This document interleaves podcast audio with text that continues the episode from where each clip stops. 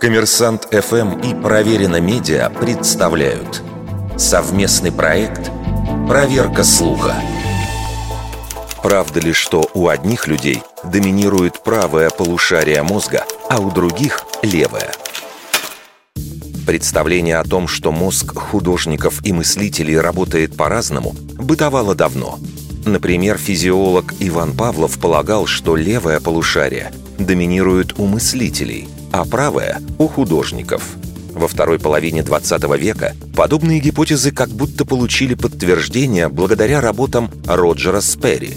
В ходе наблюдений за людьми с расщепленным мозгом он и его помощники заметили, что у полушарий есть своя функциональная специализация. Правое помогает ориентироваться в пространстве, рисовать, узнавать лица, воспринимать музыку, осознавать социальные взаимоотношения. А левое — понимать речь, анализировать события, проводить расчеты и решать логические задачи. В 1981 году Сперри за эти исследования получил Нобелевскую премию. Но в 2013 году группа ученых во главе с Джаредом Нильсоном опубликовала исследование, опровергнувшее идею, что у людей преобладает одно из полушарий.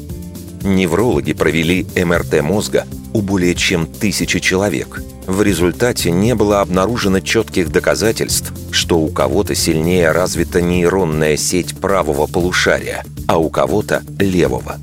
Современные ученые сошлись во мнении, что два полушария различаются в том, как они обрабатывают задачи, а не в том, какие именно задачи они решают. Так, в случае с речью левое полушарие лучше знает правила грамматики, тогда как правое полушарие лучше считывает интонацию.